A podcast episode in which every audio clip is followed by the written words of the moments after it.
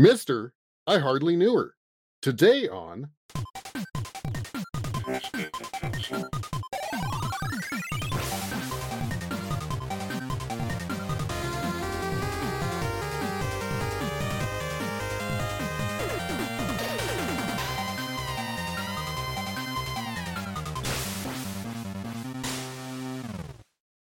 Hey, everybody. Welcome to another episode of Press B to Cancel. I am your host today, Sinistar77, and I'm joined by Sick Jake. Sick Jake, how are you? Doing great, and really looking forward to talking about this uh, episode this week. Awesome, awesome. We're also joined by my brother. Some of him, some of you may know him as Brother of Sin on Twitch. And while it may seem like I'm in it for the nepotism, he's joining because he's got a lot of expertise in FPGAs, the technology used in the Mister device, which we're talking about today. That and nepotism. How are you today, Jeremy? I'm doing very well. How are you guys? Doing awesome. So that said, we are talking today about a device called the Mister FPGA, although it's not really a device. It is actually a an assembled project that is an open source project, uh, community supported. Uh, there was a previous episode on that shameful word, emulation.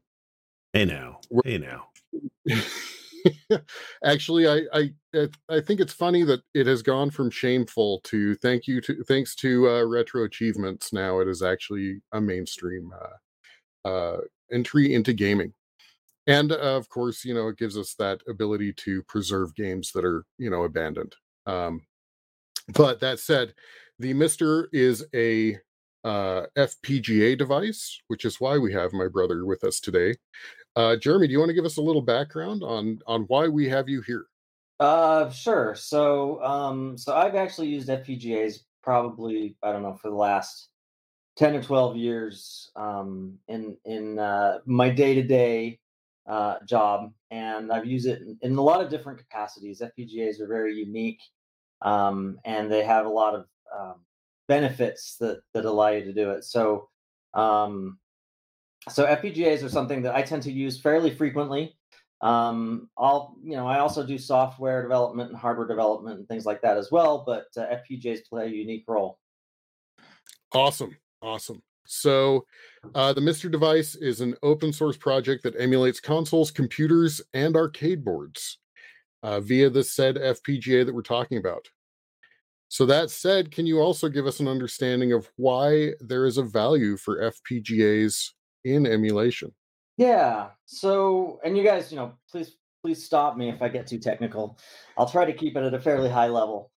Um, so FPGAs are so when you when you let's let's say for example you know you want to to you know back in the days of, of the old Apple II or the Ataris or th- things like that you had a processor. Processor was a 6502. A lot of times today we emulate those processors in software. So, but that processor when you got it on the board, it was is full of transistors, and those transistors are in a configuration that will never change. It will always be a 6502 from here until you know it's in a, in a it's in the ground somewhere. The thing that's cool about an fpga is it has a bunch of transistors just like any other chip or you know gpu or whatever. The difference is those transistors can be rearranged and reconfigured to basically look like any other piece of hardware or anything unique that you can't do in software so when we emulate uh, today and maybe i'll get these terms wrong but uh, when we do emulation, software emulation of a gaming platform like an old Atari or something like that, we're actually running software instructions that are pretending to be instructions of that old CPU architecture. But with an FPGA, it's actually changed itself into that old architecture and it's running the instructions natively. Does that make sense? Oh, absolutely. And from my understanding as well, when you're doing software emulation, it's the problem is you're using one your your main desktop CPU or whatever device you're using, and it's kind of just brute forcing and throwing processing power to emulate those those chips of a system, not necessarily at the same time, but alternating. Whereas the FPGA chip can hardware emulate multiple chips if it has room at the same time in parallel, right? Yeah. Exactly. Yeah, yeah. It's totally parallel. So when your application is running emulation, the other thing that you have to worry about is there are timing constraints. You have an operating system, you have all sorts of stuff that's underneath it. And that operating system, it'd be for just a fraction of a second, but it may take that currently running task and switch it out for something else and then come back to it. And while we wouldn't perceive that from a frame rate standpoint, you can definitely perceive it from a latency standpoint in terms of controllers and things like that. So the FPGA, just like you said, and I think it was a great analogy, uh, just like you said, the FPGA isn't just pretending to do those things, you know, in, in different threads or whatever in, in the program. It's actually doing those different things at exactly the same time. That's the thing too. Is right. when I first got the Mister and I heard about it, there's one guy. His name is Smoke Monster, who's big. He used to be very big in retro, especially with EverDrives and whatnot. And he used to always describe the Mister, and he sold me on it by saying cycle accurate emu- emulation, and I had no idea what that meant until I looked it up. Yeah. But I guess that's what they're talking about, right? The idea of ch- multiple chips in parallel, and and you mentioned the clock speeds and stuff. So that's cycle accurate em- emulation of the Mister, which is why it's so great. Cool stuff. Well, and one other one other place where it has a lot of value is um, you know a lot of these chips a lot of the developers or or creators of these cores not a lot but some of them actually will take and do things called delidding where they will actually strip off the top portion of that chip and actually look at the physical layout of those transistors and the traces on the chip et cetera et cetera and so they can create that and so what one benefit is in particular sound processors have been troublesome since day one in emulation. And it's basically the emulators, the creators of the emulators basically look at it and say, I think it's doing this. And they get it to the point where they're like, it sounds about right. Right.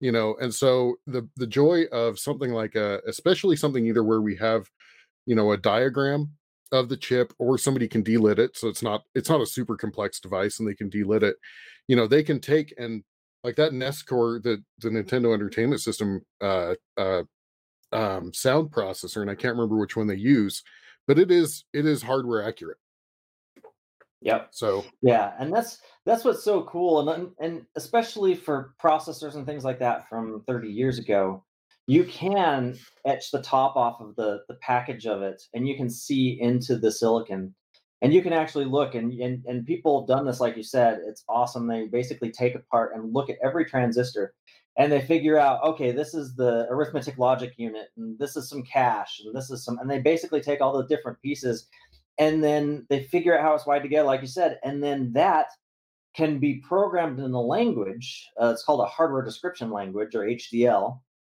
and then that can be configured into an FPGA, and it is effectively identical to what the old hardware used to do. Now, unfortunately, though, we'll see. We'll see in the future things will probably start to change a little bit because the processors that are being built today um, have hundreds of millions of transistors in them. So right. they're literally, it's going to be very, and they're multiple layered, right? You could have 32 layers of, of wiring on top of those transistors. So it's going to be a lot more difficult as time goes on. Maybe we'll have a way to automate that, but um, but I think we really are kind of in a golden age where the complexity of the of the processors that we're trying to emulate is such that we can actually do it. Which uh, you bring up another question that I had in my list of questions for you, uh, which is, you know, so I see, you know, I follow a couple forums and a couple different groups in the, in the Mister groups, and it's and and there's always this this Moorish idea. Like there's a new core that comes out, and you see somebody else say, "Well, what about this other core? What about this other core?" Right? And yeah. The question that I have for you, I, I have a little bit of, a, of an understanding of this, but from your your deeper understanding of FPGA, like what's the limitation on the DE10 Nano? Which we'll, we'll, we should probably in a minute get into a little bit of a description of what you need for a Mister. Right. But what's kind of the limitation of the DE10 Nano's FPGA as far as like say like putting it somewhere in, you know, the view of like retro computing towards a modern, you know, bring it toward modern and say kind of like there's probably a pretty good line in the sand. Right? Yeah. Yeah. So there's a few limitations. The probably the easiest one to describe is that like I said before, it's it's basically can be thought of as just a pile of transistors. But that pile of transistors is a limited resource. You only have so many of them. Then there's also all of these kind of wire wires and routing that bring those transistors together. There's only so much of that. Um, and so really it comes down to gate count. When I say transistor, you know, a lot of people will also call them gates. But basically, your design or whatever it is you're trying to emulate will be of a certain size. It'll have so many transistors in it, and they'll be routed in, in you know such a way. Those um, the physical limitation of the number of gates in the FPGA is one thing. Um, the other thing, you know, like I said, is routing between those gates. And then there's a third thing, which is is timing. So as processors get faster and faster, you know, we're we're great at emulating processors that are in the tens of megahertz, right? Maybe even up to 100 megahertz if you're talking about the MiSTer running uh, uh, old 486. Right. But processors are getting faster than that, and the routing resources and the gates, because of their nature, they're flexible. They can't go very fast, and so that's the other limitation is going to be in terms of speed. But Right. I have an old Yeah, like- spreadsheet. Go ahead. I have an old spreadsheet from early on in the Mister talking about the, I guess, the logic utilization of various cores. And just give Yep. people an example, like for example, the Genesis uses 45% of the logic on the Mister's uh, FPGA chip, so almost half. And then you have something like the SNES, 75%, which is a lot higher than I expected, right? So it's neat to me because the oh the 486 uses 81%. But it's neat to because like I'm one of those guys on forums, Sinistar, who will say, Saturn core coming. What about the N64? G- give me the N64. and all I hear back is, well, the N64 was notoriously hard to, to develop for. It's overly complex. And I've always been curious why, because the Mister recently got a PS1 core and it has a Saturn core coming, which is incredible. L- The other year they got the CP, uh, CSP or was it CPS one and two from Capcom? also CPS1 and amazing. 2, Like yeah. they've had so many great cores. I never expected when I first got the Mister because I originally got the Mister just for Genesis, SNES, NES, right? That's all I really got Yeah. it for. And everything since then, and all the arcade cores and PS1 has just been pure gravy for me. I love it. But the last, the, the holy grail for me would be that N64, but I understand it's not possible. Yeah. that that Yeah. N64 right there. I'm this close to buying Yeah. one. I really am. Yeah. Um, I've I mean, got I'll one tell- in the other room. Nice. I'll I'll touch on it a little bit, and then Jeremy can probably expand on it. The um, I mean, this is a little bit into the weeds, but the N64 was a uh, a project that Nintendo did, I think, in conjunction with Silicon Graphics, if I remember right. I've heard the Yeah. same. I don't know for sure, but that sounds like what I. heard. And so, as far as the hardware goes, it is incredibly unique, especially for that era. Um, the PSX or the PS1 core, if I remember right, it is still using a Motorola 68K, you know, 68 whatever, right? Yeah. Which that was is using the Genesis core- and stuff, right? Uh-huh. Yeah. Yeah. And the SNES. Yeah.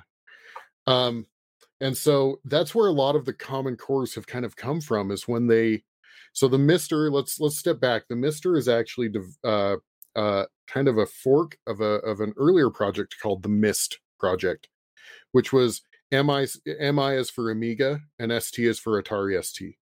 Uh two computers back in the day. And both of them actually ran on a Motorola 68000 series processor. There's a couple generations in there. And so a lot of the cores in particular with um you know the the um uh, the consoles used those Motorola chips or some or some derivative of like 60 or uh, uh 6502 which was the Apple generation or you know something like that. And so a lot of them have kind of stemmed off of that. And the problem that you run into with the Nintendo 64 is it was its own animal. Like I I think they may have stolen some of the the audio hardware from other devices, but I think the graphics processing and maybe even the CPU were all unique. So, yeah yeah and and back in the day so this kind of goes back to you know um i'm kind of old and i actually played with silicon graphics machines back in the day for work and um they were fantastic machines by the way but silicon graphics and i don't know if this is true for the for the nintendo 64 or not i know that silicon graphics was big into mips processors if you guys have heard Mhm. of those mhm. and so it wouldn't surprise me if the I don't know if, you know for sure, but it wouldn't surprise me if the MIPS was at the core of the of the N64. Um, but yeah, you're right. I mean, there's also you know all the graphic vectors, vector processors, and all that kind of stuff that were in the play too, and all of those are custom. Um, and so this came from you know Silicon Graphic IP that they had that they you know put into a, a processor design um, specifically for that market. It is a MIPS technology processor. I just looked it up. Well, there we go. That's Yeah, a good guess, I guess. it was. So, and um, MIPS is actually not that difficult of a CPU to emulate either. I just don't think they've ever done it. I mean, one of the things that you have to, a lot of these cores that they run in the Mister, they don't have the HDL, the hardware description language for those old cores, and they don't um, have the ability, or or it's maybe too complex to to acid off the top and then start looking at what the processor is. So a lot of these cores, like I know the 486 core and that kind of stuff, um, those have been rewritten from scratch in HDL. They're not the old stuff that you'd find from Intel or any of those guys. It's actually been rewritten to have the same instruction set, but it's not the same the same core. And so timing and things like that are for different instructions will be a little bit different. well, and you bring up timing. Uh, I'm looking at the specs on the Nintendo 64. That MIPS processor is a 93 megahertz processor. Okay. And Yep. then the graphics processor is an SGI at 6200 or 62 megahertz. I mean, so we're we're probably well beyond the uh, DE10 nanos uh, quantity of of gates. yeah, yeah, that's Which very is- likely. It's a shame too because that was the thing like, when it comes to emulation, like software emulation. The N64 has never been great in software emulators. Like it always runs like No. ass. It's always been like glitchy or bugs, and that's Dreamcast, PS, even PS2 and 3 at this point. You can emulate fairly okay.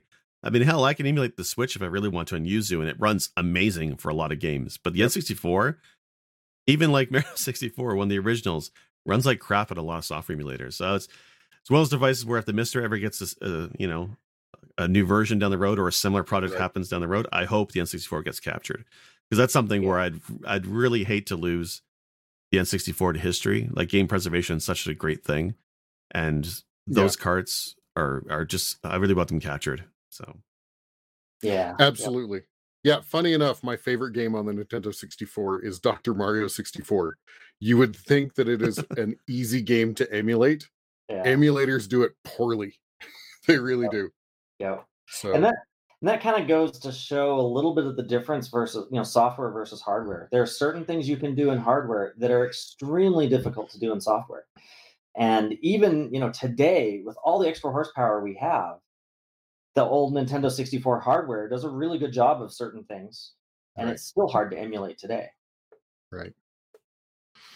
Awesome. Uh I'm trying to think if I have any other questions that I'd I'd pulled up for you. Um we oh, we were going to talk about the the hardware um putting together a, a, a mister, which is probably valuable for our listeners. So um at the core of the mister is a uh it's actually a development board uh and I think it's used also for like embedded devices uh called a DE10 Nano and I don't remember who Ter- Terasic I Ter- think is who puts it Terasic, out. yeah that's right Yeah. Um, and sadly, while we're talking about this, uh, the um, the shortages in hardware are hampering the Mister world as well. Uh, I mean, it's hampering basically any computing world. Um, and so, getting yourself a DE10 Nano, um, I will tell you right now, it is well worth it. But I don't know that it's well worth paying scalping prices for it. what's what the are price the of it now? scalping prices I think I think I've seen 300 bucks for a board. What? wow No, Yeah, that's I think I've seen crazy. 300 bucks. Yeah. I Yeah, I think I I, got paid- mine for 140 did something you? like that. I got mine for about- 120. Yeah, Okay. 120. But I got it fairly early. Early. I got it like two and a half years ago. But nowadays, Yeah. you're right. It's like 160, I think now, which is quite a bit more. Right. Yeah. And it's one of those things. I think. Uh, I think the so Intel makes the the pro, the uh, FPGA that's on there. Um, I think it's a Cyclone Five or something like that. Um, Yeah. and they subsidize. So so these boards, the DE10 Nano is an education board, and so they they have an education price and then they have a, a retail price, but they're all really tuned for education purposes. And so early on, I think the price was subsidized, um, which is why you could get it for so so cheap. Um, I mean, $125 isn't super cheap compared to a Raspberry Pi, but for an FPGA, it's actually pretty cheap. And there's a lot on Um, there, right? Because there's Ethernet ports, Yeah. there's uh, slots for RAM and other devices, there's an SD card reader built into it. There's a lot of stuff packed into just the DE10 Nano. And like, Yeah. you give anybody a, compu- a single board computer, the first thing I want to do is put games on it. so Absolutely. Yeah, and in fact, it, uh, on top of that, it also has its own processor, which they refer to as a hard processor, which runs the actual over overlying um, Mister, you know, uh, software for the menu and programming the the FPGA, et cetera, et cetera. Um, Yeah. So you need a DE10 Nano. Um, I don't know. You know, thinking about it, you know, the amount of cores that you get today. I mean, you have a PSX core, you have a PlayStation 1 core. I mean, the value proposition here, even at $300, like how many systems are you getting essentially hardware level emulation, right? Yeah. Yeah. And so, even if, I mean, I don't know that I would suggest anybody pay it, but if you want to look at it from a raw dollar standpoint and say the amount of hours you're going to get the value for, you know, if I think of things in movie money, right? What's the cost of a movie ticket plus the food that you get and all that? It's 20 bucks a person for two hours, right? Yeah. Yeah. That's how many hours are you going to get out of a, a Mr. device? Yeah. know, yeah, yeah. Well, Um, for Well, me, the, um, well, oh, go oh, ahead. go ahead. I was just gonna say real Uh, quick. no, I was just gonna say we keep running over each other. No, you go first. and I'll, I'll follow up. no, Go, Jeremy. Go ahead. Okay. So I was just going to say and add on to that. Um, you know, one of the things that you also have to remember when you get the Mister is you get this hard. It, it acts just like the original hardware platform. So when you run, you know, uh, 486 core, you're going to have to go through and install DOS and all of the all of the DOS games and the drivers. And I can't remember, you know, the last time before the Mister where we were actually looking at EMS versus XMS and and all of that kind of crap that we did Yep. way back in the day. And um, you know, doing that on the Mister, it's fun, right? It's nostalgia, but it's work. Yeah, Yeah, I actually had to go relearn how to do, speaking of DOS, how to do config.sys and autoexec bat. Like I had to go relearn it, right? Yep. Uh, I had friends that had Amigas as a kid. I never owned my own personal Amiga.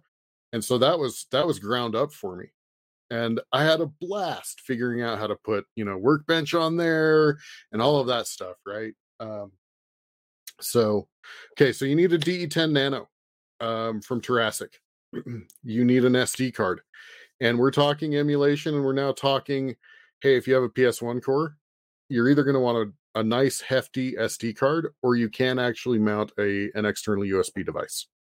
So a either usb stick or say a usb drive you know something. Um then there are some add-on device oh and you're going to want a memory board and you, it's not required for everything but you're going to feel hampered if you don't have a memory board there are a lot of cores that don't run without a with that additional memory board Yeah. and this is aside from the sd card this is a, a memory board that plugs onto one of the um the ports on the device The one thing to keep in Um, mind so though too kinda- is that um Yeah. is yes, you want RAM, especially for the later cores like Neo Geo, PS1, and, and eventually Saturn, all of them's for sure. But I was surprised because I first got my DE10 Nano before everything else, and I was told you Mhm. could run some stuff on it, and I was surprised what you could run on it. You can run Genesis, TurboGrafx 16. You can even run GBA on it. You can't run. They say Mhm. you need RAM for the GBA core, but it's only for those those carts that had movies and videos on them, like SpongeBob SquarePants videos. There used to be two episodes per cart. Those you need the RAM to run, but everything else in the GBA ran fine. And that's just the bare DE10 Nano and an SD card. I didn't have anything else, Uh, so I thought that was pretty neat to me. You certainly want the whole package, but you don't necessarily need it Yeah. to start off with. absolutely uh you are going to want uh, a usb hub um for your controllers um and especially if you're going to be using the computer cores like the amiga like the uh, ms dos core or ao486 core as they call it uh, because you're going to want to plug in a keyboard and mouse. Um, so you're going to want a, a usb hub. That said they're uh, the main the main developer of this product has has kind of designed a large quantity of add-on boards um, i think his i think his moniker that he goes by is Sorgelig Sort of like, yeah. something Yeah. yeah, Yeah. um and so he created a whole bunch of these um boards and really what he did is he created um wiring diagrams or or um uh pcb diagrams right so you Got it. could you could if you wanted go to like pcb way and submit the image and have them print it for you and send it to you or you can go to soldering it together when you get it. you do have the fun of soldering it together. Yeah. Um, so there is that, or there are a number of, of reputable, um, you know, mis- I think there's one even called MrAddons.com or something like that. He's probably um, the most popular. that yeah. sells. Yeah, and so the nice thing is, is he, you know, he'll put them together and he'll test them, um, and then ship them to you. And so uh, there is a USB board that gives you one, two, three, four, five, six, seven, seven or eight uh, USB ports. I don't remember. I think there are. Let's see. So I've got one right here, just so everybody. Um, obviously, this is a podcast for so for those who are listening, you won't be able to see this, but I believe there are seven. What's that? I said thank you. said- Oh yeah. there are seven ports on it. Uh, I believe one is power only. yes. Okay.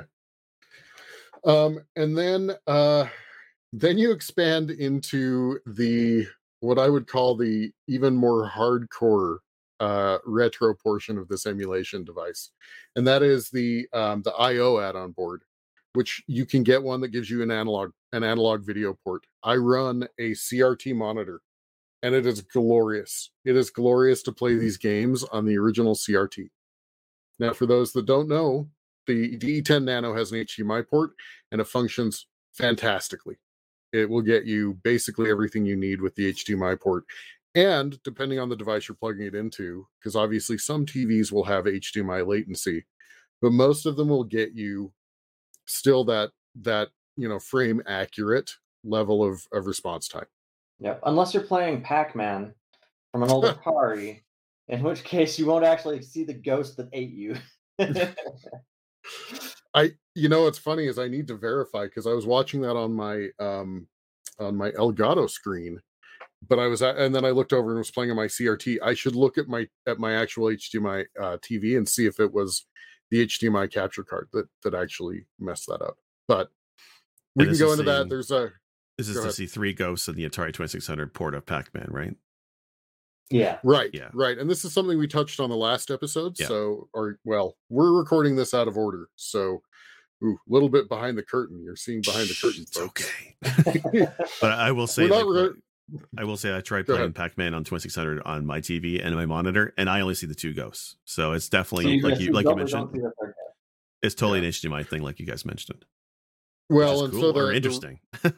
yeah, the rub there is, I think if I remember right, the Atari 2600 is 15 hertz uh, uh frequency on you know on analog out, and so in an HDMI signal that's 60 hertz, like it doesn't divide evenly, right? And so that's the problem that you run into. Each ghost is actually drawn on like every other ro- uh every other uh uh frequency. Yeah, it sounds like someone optimized for the for the for the interlacing or something, and they drew Yeah. the third ghost on the interlace um you know, Uh-huh. side of it so that they could buy themselves a little bit more time in the code to have that third ghost. I'm just guessing. could be um but yeah so the the uh, uh io board add-on board will get you that um well if you buy the analog version you get an analog port there are digital versions that get you things like uh digital uh don't remember what the digital board specifically i know it gives you another Something audio Um, related, I think. audio and I have a digital board. the- I'll be honest, I have I don't Yeah. use, I'm sure, any of the extra features. I did it to Yeah. save money because at the time it was slightly cheaper than the analog board. And I don't even own it's Sure. CRT. Hindsight, I probably should have gotten the one with the CRT support. Because the cool thing is you can do on that analog board, you can do CRT and HDMI out at the same time Mhm. With like no impact. So I should have gotten that board. But I do have the digital one. Um, and then it also adds, and this is something that um, that w- I think we want to talk about as well, is it gives you the um, it, it looks like a USB port, but it's an I/O port specifically that uses a USB adapter. Um, and that gives you support for some additional add-on devices, and one of them is um, what's what's called the MT32 Pi. And so um, that's something that uh, my brother and I uh did as a as as kind of a like we did we did a, a hacked version. I wish i still had my cable around for the youtube video of like my really poorly soldered usb cable that had like it gave me audio didn't give me any display or anything for the uh for the the mt32 pi but the mt32 was a MIDI device, um, and I think it's it's something timber. I can't remember what it's called. Um, multi timber sound module is what it stands for. But what it does is it it's a device that has 32 uh, MIDI audio channels, and if you set this up with your MiSTer and you you put together an MT32 Pi hat, which is a really cool device, um, it, it it even gives you the display from the MT32. Um, it will uh, use a Raspberry Pi and it will emulate that. For those in the uh, watching the YouTube version, you can see it on the screen there. Um, but it uses a Raspberry Pi and it emulates at fairly uh, you know fairly correct accuracy the MT32 device. And when you hear games like the Sierra games with that MT32 Pi or MT32 device, it is night and day different. Um, yeah, like Monkey Island, could, especially. Yeah. yeah. I wish I could play the audio oh, yeah. for for the folks watching, but uh, I'll see if I can slip it in in post. But Monkey Island's theme song to me is the most dramatic example. Listen to the yeah. MT32 version versus the, the regular plain MIDI version, and it, you're right, it is night and day different. But I, I wanted to ask the MT32 back in the day. That was like a super high end device. It's expensive, wasn't it? I it was. So. was I'm looking at it. I'm looking at it here. It's Roland. I'm looking at it. I've got it up. I'm looking at my mind palace, I guess, you know, the internet. Uh, it was released in 1987 at 695 1987 dollars. And here so, we are today emulating on the Raspberry Pi. yes. Yeah. Gotta love it. Yeah. So it's it says equivalent to 2021 dollars is sixteen hundred dollars. Yeah. So yeah. Um, I mean, that's crazy. That's that's what we're paying for uh, for graphics cards these days. That's yeah. true. but, but uh, the audio is is so much better when you've got the real MIDI device that's there to do it. Yeah. Um, I remember when, when we were kids, you know, uh, our cousin had a friend who had one of these things because you could only hear about people who had one. You couldn't actually have one yourself. Right. You only heard that, you know, in the wild that there were these things. And uh, he took a tape and and uh, brought it in and recorded it. And he brought that over and he said, "Guys, you got to listen to this. This is this is great." And he played us the song from one of these video games, and we were we were just floored. It's like, no, that can't be real. Right. Right. And then of course we always drooled. You'd see the, you know, the game manual that would say MT32 Roland support, and you're just like, ah, I wish I had one. I have my lowly Sound Blaster 16. Yeah. This is what for what the so this is for the 486 core. Is there any other cores that support it? Amiga? Amiga. 486 Amiga, Atari ST. Okay. Um, and then um what's the new one? It was a it was a Japanese only device. Oh, uh, um 68 something? No. Yeah. 68 X68 something like that. Anyway. Yeah. Um it also has MT32 Pi or MT32 support. So now that said, um the quantity of games on the Amiga is like I don't know, 6 or 7. Oh. Um so if you okay, really so want the experience. Then. Okay. No. Yeah. No, so if you really want the experience, um, you you really need to play with the uh, 486 core, the AO 486 core, yeah. which I would recommend anyway. Yeah, that's true. I can't remember if I've tried it on the Amiga or not. I want to say I tried it um, with Lemmings or something like that on the Amiga, and I think it worked. I could be totally off. I could I could be misremembering. I know I did a couple of the Sierra games on the Amiga. yeah. Right. Um, but yeah so if you if uh, you know to dive a little bit into the weeds here we've you know we uh, you and i when we talked about this jake we we did kind of want to bring up i think some some cores that are of of uh of importance to us anyway um you know i think every core is important to someone of course right? But um some cores of importance uh so for for for jeremy and i it's really been that ao 486 core we have we have had a nostalgia blast because as you know i did not grow up in the consoles like you guys did right? And so i go back and i play the sierra games and i play we've been playing through might and magic through four four uh, four. four i think yeah yeah yeah um you know and all of those uh, the you know masters of orion and all of these games the eye of the beholder games which eye of the beholder 2 is also a fantastic mt32 uh supported game um, So you know those have been that's kind of been I think ninety percent of the core uh, cores that I've played with have been the 486 core. So, um, yeah. yeah. Although the the you know the NES core, there's a lot of classics that can be played on that one, and and they they play fantastically on it. That's one of the reasons you why I like wanted somebody... one. Yeah, like the reason I wanted one so bad was originally I was looking at analogs devices because they are they're also okay. FPGA uh, based.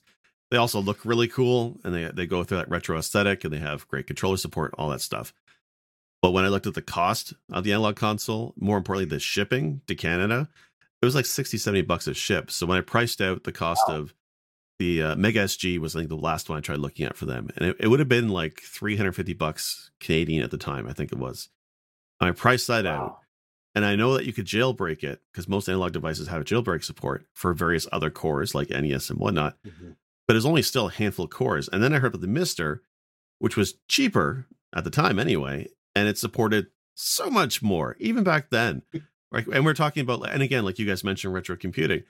I, I mean, for me, the 46 was it was cool, but it was the Amiga that was a big draw for me. I never had that either as a kid, like you guys. And when I got my Mister and I dived into the Amiga library, there's a lot of really cool stuff a lot of great sounding stuff. So that's why when you mentioned the MT32 wasn't really supporting the Amiga, I'm surprised because I like a lot of the Amiga sound, so I thought more would take advantage of it.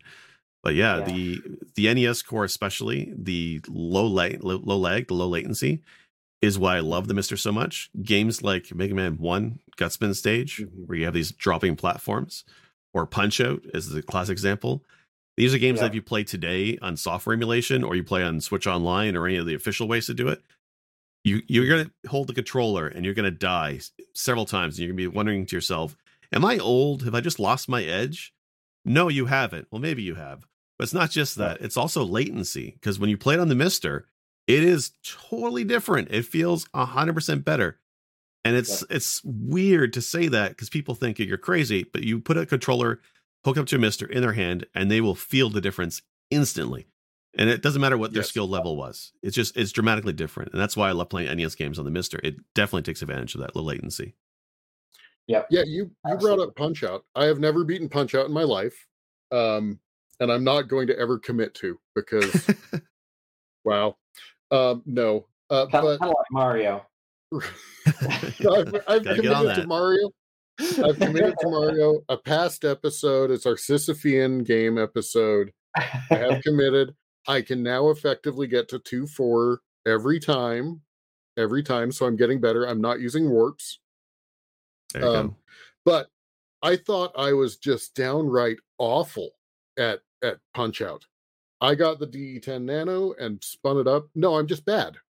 I'm not downright awful. I'm just bad. You're just bad. Like, yeah. yeah it's it's night and day difference. I can actually get through like I I think I can normally get to like Soda Popinski and even sometimes beat Soda Popinski. Yeah. Where it used to be like Bald Bull would just wreck my house like every time, you know. Like the timing on Bald Bull is so tight. It's it's a couple frames and it's so easy to mess that up on Switch Online version, right? You're playing your Switch or if you're playing on your, your desktop. it says really is dramatically different. And that's to me is one of the biggest reasons to own this device cycle accuracy, all that stuff, and, and on the vast library of support, sure. But the low latency, it, I mean, there's many factors yeah. to that, but the Mister out of the box is noticeably faster or more or less uh, less latency than anything else you'll do, and it's worth it just for that alone. Yeah, I ran RetroPies for years, right? Yeah. I mean, I loved RetroPies, and I would even go in and do things like play with the run ahead and play with all of that and try to try to get that accuracy, right? Which yeah for those that don't know, Run Ahead is a is a it's a it's a weird attempt. You essentially have two running versions of the game, and one is running. You you set the the difference in milliseconds that it runs, and so basically what it tries to do is it makes it so that your eyes see an event. You click the button, and you have that that latency delay actually gets picked up by the one that's running behind the one that you're seeing. Huh. Yeah. So it, it does and work. it gets close. Yeah. It gets close. Yeah. So cool. and it's a good answer for for software emulation. It sure is. I mean, obviously you're running two emulators, right? So you have to have the power to run two emulators. It's that but, brute force I mean, attempt at it, yeah. right? Like we said earlier, yeah, it's brute it forcing to, to do this when the Mister does it almost near accurate to hardware back in the day. It's it's it's yeah. weird how you take two different approaches: a shotgun and just like a knife. Right? right? It's just it's crazy. Yes. yeah. Now that said, um, the the the controller um, portion of the uh, Mister runs through the the the actual hard processor, and so there is a very slight delay but you um and this is configurable and i think it's not set by default but you can have the the actual processor query your usb devices a thousand times a second so essentially one millisecond ping time or query times. Yeah. And so when we're talking you may have one out of you know however many times that you end up one frame after right? You may end up with like one frame after accuracy. So yeah. And when we're talking the slower cores, like like a an Atari that runs at 15 hertz, right? I mean, that's a lot of time that it has to pick up that that uh um that button that button press. So yeah, yeah, yeah. And so um to kind of go back to that a little bit for for those who don't have a Mister, the Mister is kind of you can think of it as kind of two halves to it. It's got the FPGA side, which is where all your emulation happens, and it's got these hard processors that that you had mentioned before, Sin. And these hard processors are kind of like a Raspberry Pi. They run Linux, and you have all the support that you would with a normal Raspberry Pi Linux environment. So your USB controllers will typically work. You can plug in an Xbox controller and it'll work. Um, all that kind of stuff. But there is kind of that mesh between the two where you have the old and the new coming together. Mm-hmm. Yeah, like I have a so, Wi-Fi dongle and a Bluetooth, a Bluetooth dongle hooked up to my Mister, and they work. I've the few of different try uh, different types I've tried worked out of the box, no problem. Like I mean, it's it's amazing the hardware support for stuff he's put into into the Mister. It really does feel yeah. like plug and play in a lot of respects, and it's pretty amazing. Every controller yeah. on my shelf back there, I've tried with various USB adapters, work no problem.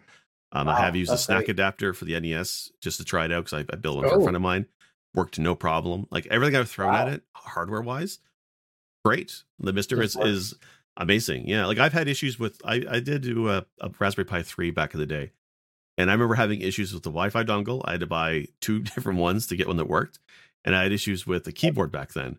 Nothing like that on the Mister. It just seems to be a lot more mature of a of a space. Yeah, sure. that's great. One of the other things that is really kind of neat about the Mister is you can put it on the network and I believe it has a Samba share. So so you put it on the network and it will just show up in your network neighborhood on Windows and you can copy stuff over to it. So you can copy stuff back and forth. You don't have to pull out the SD card to do a bunch of stuff if you want. It has its own kind of file system structure for the different emulation platforms. But once you understand understand that, you can move things around and and it becomes really easy to use uh, without having to take it apart. Right. Yeah, like I said now, before, I built on... mine inside an arcade stick, so I ain't open that thing up yeah. anytime soon. So I use WinSCP to connect to it, and a little mm. slow at times for some of the stuff I transfer over, but for the most part, yeah, it works fantastic for transferring stuff. Yeah. Now you brought up the SNAC adapter, um, and it's serial something. I can't remember what SNAC stands for. It's SNAC for those that want to know. Uh, but that actually uses that that um, uh, that fake USB port on the IO on the IO board, and that actually gets uh, a direct connection into the core. And so that gives you that, um, and they make basically different SNAC adapters, or you can make your own mm-hmm. that will, you know, take a uh, an actual Nintendo controller or an actual Genesis controller, or you know, I I use the the eight bit DOS, but um, or eight bit DOS, I don't know how you pronounce it, but um, but that gives you that cycle accurate. So we're no longer talking about maybe a delay between going from the the, the linux side to the core side. We're talking that device is hardwired you know hardwired through the fpga core yep. into your um, emulator. And even though that's using it looks like a usb port even though it's using an SB, uh, usb port it's not using the, the usb protocol on it so it's just hardwired into it. Do you have to go in and I've never done this because I don't have one of those. Do you have to go in and configure what kind of thing you have connected to it so it knows? Yeah, so for certain cores that support it, not everything does, but uh, out of the box, like NES, SNES, Genesis, SMS, um, so there's a few cores that do have SNAC support. Uh, PS1 actually, I think, just got SNAC support. Uh, you mm-hmm. go to the core options and you go to the input tab, and there's an option for enabling SNAC. And when you do that, it lets you use that port for your controller. And it works once oh. you set it up, it's done, and it works fantastic. Yeah, that's great. Yeah. So what? Uh, I mean, you've touched on the NES core. Um, what other cores kind of drove you to this, um, Jake? Uh, NES is definitely a big one. Sorry, my kids are starting to go to bed. I can hear them stomping on the floor. Uh, you know what? a lot of the arcade cores. I used to be a big arcade fan when I was a kid, and um, a lot of the old stuff like Pac-Man, uh, Space Invaders, a lot of the old arcade stuff I love to play. And again, it's always a problem with latency and trying to play that on on um, software emulation. It doesn't feel the same. It's never felt the same. Atari 2600 is my first console. I love that machine to death. Even though Stella is a fantastic software emulator, it never felt quite right. And the moment I spun up the Mister to play an Atari game on it, it just feels it, it took me right back to when I was a kid. Just the clarity of the screen, mm-hmm. The refresh rate, just everything looked just as I remembered it, and so much cleaner or smoother than the the software emulator. So definitely Atari 2600. But I think what really sells me on the Mister today is the future support of cores they're bringing in. Um, the one core that is coming, it's in alpha or beta now, is the Saturn core. The Saturn is another one of those systems, much like the N64, that is very difficult to emulate. And it's taken many years to get a good software emulator for Saturn. And even today, when I do try and emulate Saturn games, it doesn't feel quite there. So the idea of the Mister being able to support the Saturn is very exciting for me. That's probably the thing I'm looking forward to the most to use this machine for. That's awesome. Yeah. And it amazes me. Um, you know, the there are certain hardware tricks, right? That and the the developers for the Mister are really amazing. Um, because the stuff that they've been able to pull off with the limited number of transistors that you actually have in that Cyclone FPGA is incredible. I'm sure they're playing lots of tricks and things to optimize and do that kind of stuff. Um, but things that I never thought would be able to fit in there, like we were talking about, seem to just fit. It's amazing. Yeah, absolutely. Yeah, I'm looking at the the Sega Saturn, and it is uh, it's I, have never even heard of the processor that's in it. Uh, it's a Hitachi Super H. I don't know what oh, that is. Okay. It's, Super H, yeah. Two of them. It's two of them. So, um, yeah, I'm excited for the Saturn core because um, I had a friend that had a Saturn growing up, and um, I remember I think it was the the Aliens game on the Saturn was just epic to play. I love that game. Uh, I look forward to it. And then, you know, of course, we just got the P- the PlayStation Core. When I say just, uh, I mean it's been out in beta for probably three, four months now. About that, yeah, yeah. But I think I think they've officially released it now. Um, I mean, it's definitely on the main page at this point. Um, but uh, you know, I, I go back to like I immediately spun up Gran Turismo because I'm like, anything that's going to test this is going to be Gran Turismo, and it just it's it's, it's amazing. Yep. One thing though, if you have a Mister, one thing I would highly recommend you do. These guys are running it to the razor's edge of what they can do, mm-hmm. and it's going to generate a lot of heat and use a lot of power. So make sure you run it with a fan. Um, yes. I would heat, not heat attempt, fan. heat sink and fan. A heat sink and fan. Yeah, exactly. I would not attempt to run any of that kind of stuff at the clock rates they're running without those. Right. Yeah. Yeah, I used to be worried about um heat buildup and stuff. Like I, I even to this day, much like as a kid, I would never leave my NES on overnight. I know some people did. you don't lose your progress. I don't do that yep. with the Mister. I usually only play for maybe two hours, maybe three at a time. That's just I don't have free time anyway, otherwise to do it. But I would never, I would never run the Mister for a twelve hour session. I'd be too worried about heat. I've been told it's been fine and that it can handle it. Um, it's a tough yeah. little device, but I'm still that back in my mind says you paid a lot for this thing. Don't burn it out. So I know with yeah. certain cores I do worry about it. Yeah. Yeah. Especially well, with the supply issues right now. You don't want to exactly. lose that device. Exactly. And I think the hardware is probably okay. I mean, I don't know about the Cyclone 5. I know a lot of FPGAs that I've used in the past. They they all have um they all have their own internal temperature sensors and they'll effectively shut themselves down before any damage occurs. Right. Um, but one of the things that you will notice if you're running it too hot or too fast, especially if there's there's a thing called timing. I won't get into it, but if they if they miss timing when they build these images, um, it's going to start to fail in weird ways. You'll see glitches and corruptions and things like that if it gets too hot. Mm-hmm. And so, um, so really, it's more about the reliability of the of playing the design because I think they're just running right on the edge of stability to get some of these cores in there. Now, if you have the I/O board, which if you if you build it in the sandwich as it's designed to be built, um, and they call it the sandwich because the sandwich is technically three boards. The DE10 sits in the middle, the USB device sits at the bottom, and the I/O board sits on top. Um, if you get the I/O board, uh, either from you know say like Mr. Add-ons or one of the other reputable uh, sources, more often than not, it does come with a fan attached to that device that blows directly either either pull pull blows off of or blows onto the DE10 Nano. I don't remember which. I think it pulls um, away from, but I can't remember either. It could yeah. be. And mine came with a with a little heat sink that I could I could just slap on it. Um uh but if you obviously go to like PCBWay and have them, you know, make this board for you and send it to you, you're gonna have to buy yourself a, a fan after afterwards aftermarket um yeah. which i did anyway because the fan that came with mine um it, it wasn't noisy but it was it's not quiet i'm, I'm just i'm just picky and so i replaced it with a um a noctua and it's now absolutely silent yeah so, I, I did the same thing yeah. i ran with the stock fan a lot longer than you did though and i finally got sick of it and i got the noctua now that said have...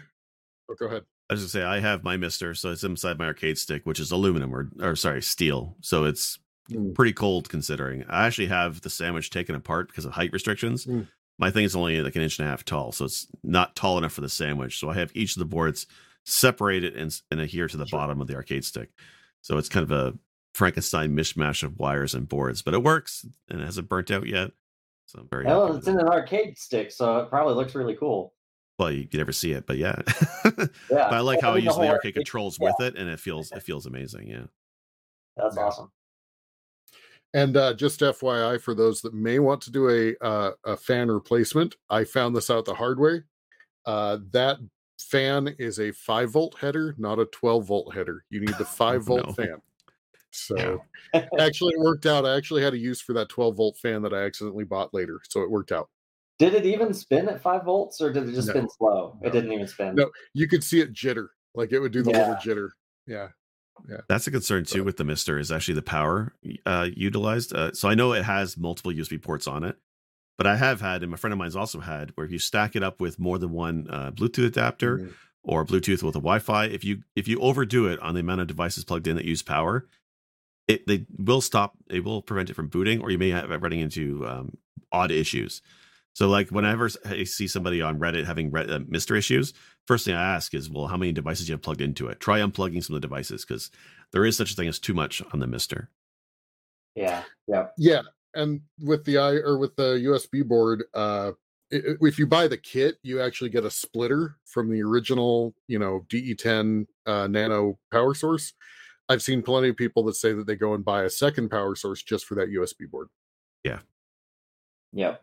So um yeah. Yeah but yeah you need you need a good i don't know how many amps it is um i guess i've got one here but i would i would say you probably need a good three amps. Oh it looks like this one that i use with it is four amps. Wow. So um you know five volts we're looking at around 20 watts of power for this yeah thing.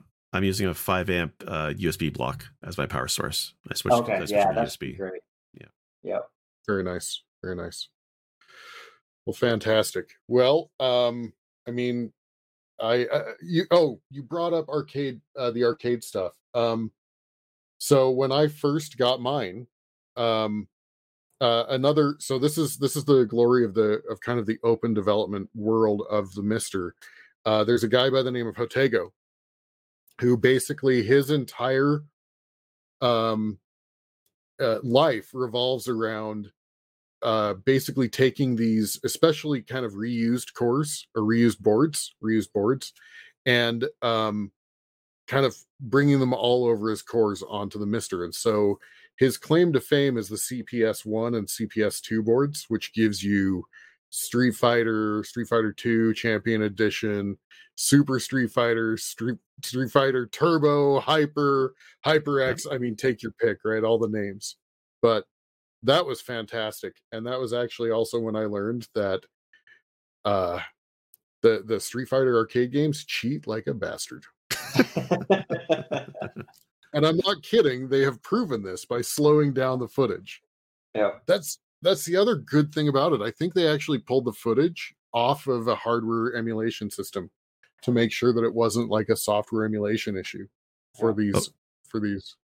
Jotego is great in that uh, his Twitter is fun to follow because he'll go into the weeds and dive into some of the stuff that he finds. I think he's when he was doing the the, the arcade Strider core, I think Mhm. it was, and he was talking about how accurate it was, but there was a bug. He called it a bug with the star pattern in the background was not accurate to the original hardware. The number of stars or the way they're positioned or flickered was not hardware accurate. That's the level of detail he goes into his for scores and stuff you would never even think about that you're playing Strider on MAME or something, your desktop, and the stars are inaccurate or whatever's inaccurate. But he's looking at that kind of detail. So I, Yeah. I I love the stuff that he does. I think for the ones he's done, the only thing that doesn't support for Street Fighter wise is Street Fighter 3. But he's already announced Mm. he's going to be doing CPS 3 at some point, even though it only supports like three games. He's Yeah. it's still on his roadmap to do. But he's doing stuff. I think he started doing Konami stuff now, slowly working his way up to the the more complicated stuff. But this time next Yeah. year or a year from now, we could see Turtles, X Men, all those great Simpsons, all the Konami brawlers. Um, we did a past episode on, and they're fantastic. I I'm hoping he does those. That and Mortal Kombat are kind of like the last cores I'd like to see arcade wise. It's Mortal Kombat and like Konami brawlers, and I think we're gonna get it.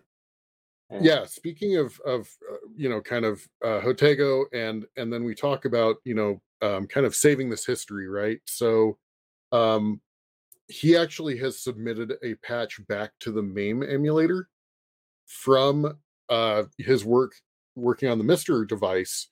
Uh it was either for contra or Ikari Warriors i can't remember which but there was he he did this whole rundown about how there was a chip that everybody thought was a security chip and they basically just bypassed it. Well, it's actually a randomizer that was used for literally one section of the game for all these bombs that end up on the screen. And he was playing along, and the bombs basically just like all ran along the bottom of the screen. And he looked at it and he finally figured out that it was it was it was a randomizer. And so he took after he had uh, um, determined this and had worked it out, he submitted a pack a patch back to MAME for that core. Awesome. Yep. So And I believe hasn't he gone in and uh, correct me if I'm wrong, but I think he's also a hardware hacker. He takes these boards and he looks at all these chips, and he figures out what each of these parts do. And of course, he would need to because then he can actually do the wiring inside the FPGA to match it. Um, but he's he goes in and he finds what all these chips do on the board, and then he recreates it inside the FPGA. Yeah, I think he also actually does delidding for a lot of his stuff. I think He he he, does. he Yeah. etches the, the packages off. Yeah, Yep, yep. a little so bit of acid. yeah, Yeah, it's not like delidding today, you know, where you take your processor and you delid it so that you can stick a heatsink down on it. These Right. are, you know, um, epoxy packages that you have to you have to basically melt the top of them off to get to the silicon. very carefully. Very carefully. Yeah, yeah. Yeah. Usually acid or you know, acid etched or something like that. Awesome. Yeah, I have. I I, I continually want to dive more into some of these other cores. Like, um, you know, Jeremy and I grew up with uh, the Atari Two Series uh, computers before we joined the you know PC compatible or IBM compatible or whatever you you call it. Um, and so we never played with like Commodore 64s, and I want to play more with the Commodore 64 core. Um, you know, there's a lot of these um, uh, market specific cores like the ZX Spectrum. It was not really well known in the in the in North America, but Yeah. fantastically well known over in Europe. I'd love to play with that. Yeah. Yep. So Yeah. There were the acorns, I think, in Europe. mhm. Um the BBC micros actually put out by by BBC BBC. Uh, yeah yeah and that's i think i think it has i've never tried it but i think it has some pretty good emulation support or you know simulation support or however you call fpga emulation um The uh, Yeah. the two that I think are really cool is the one that everybody should try at least early on with their Mister is the PDP one, right? The PDP one is pretty much like the original game, right? And this is back when there was no monitors. It actually used a uh, Right. circular radar panel as its display. And there's actually a YouTube video. I'm going to put in the comments of the YouTube video and, and the audio episode of a short video of somebody displaying it. There's one at a, a university. Mm. it's this radar display, and there's like a wooden control panel with two buttons, and it's basically it's a star on this screen like a sun and two ships, and you can actually move the ships around and shoot at each other with the gravity from the star affecting your movement. It is the original game. It is really cool to see how we go from there to PlayStation 1. And it's on the Mister as like a sense of history because you would never be able to see a PDP 1, very unlikely, in real life and to play it in real life. But you can play it here on the Mister, and it's it's gonna be as accurate as you're gonna get to the original. I think that what's really cool. Um, the other yeah. other one that was really cool was the the Vectrex, which is a vector display mm. device, like a console, home console, very small monitor, vector display, and it had a controller with it. And it had it was I don't know how popular it was, but it had a number of different games and cartridges, and it had like screen overlays, the whole nine yards. To playing that, it actually is really cool. It plays really well for a vector system. It looks great. That's awesome.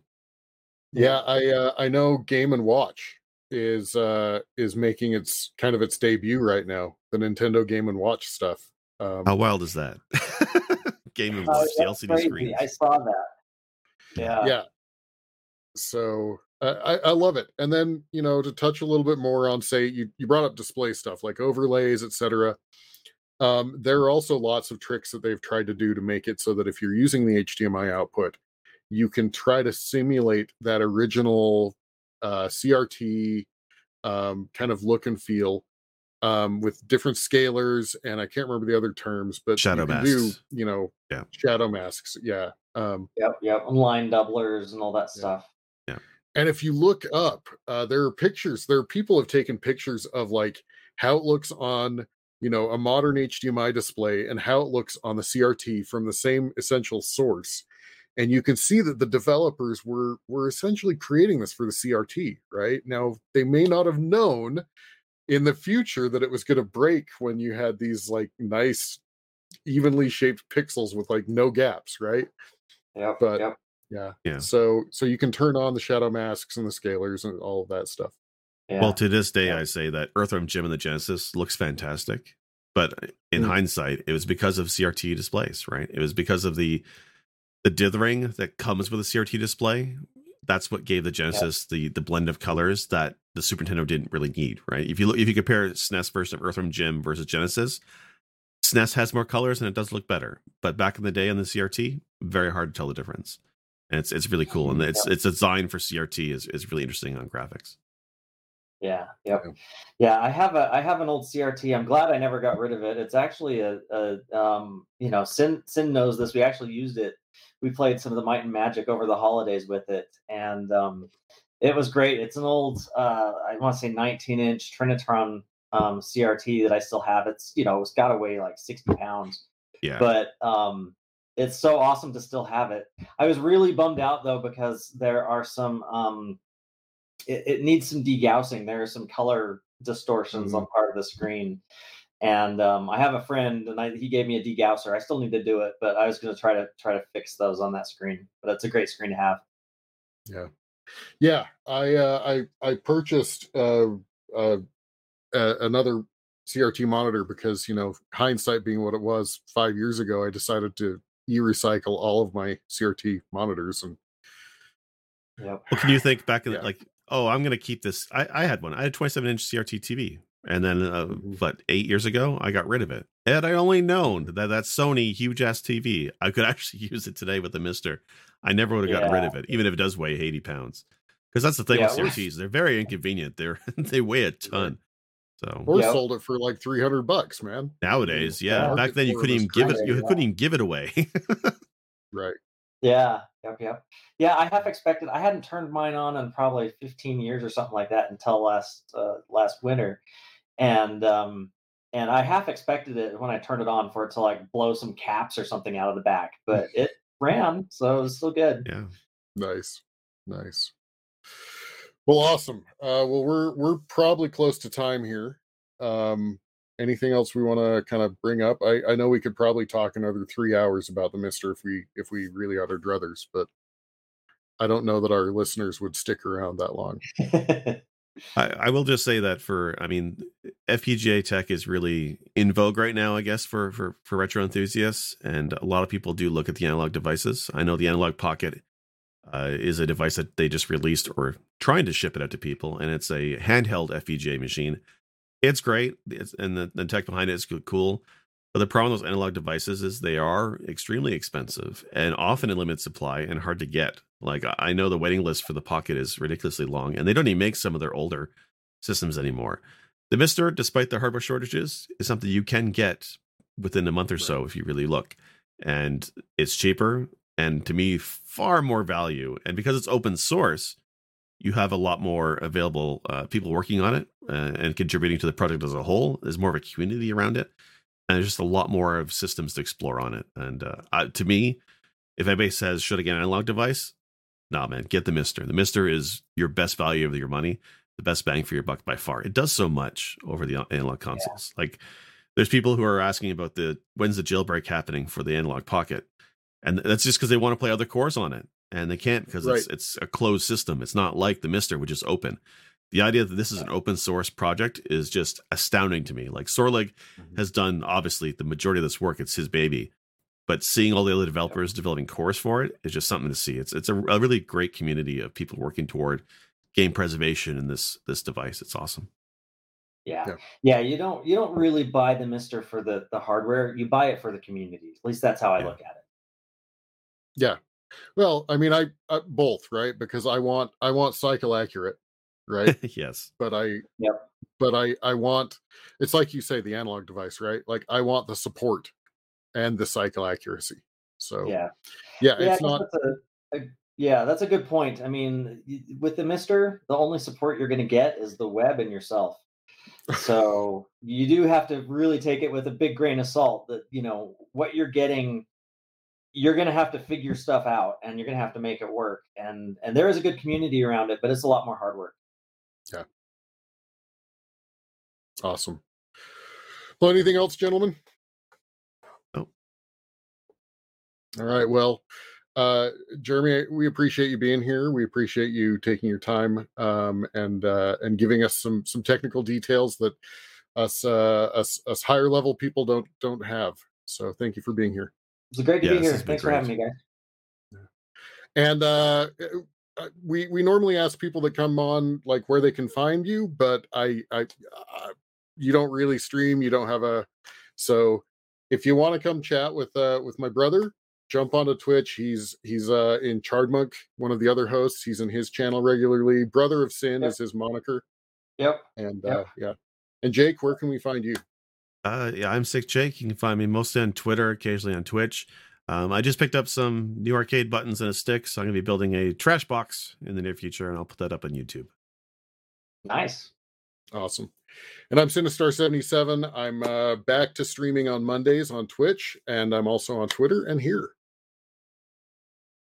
All right. Thank you, right. gentlemen. I don't, I can't do werewolf's voice, so you know.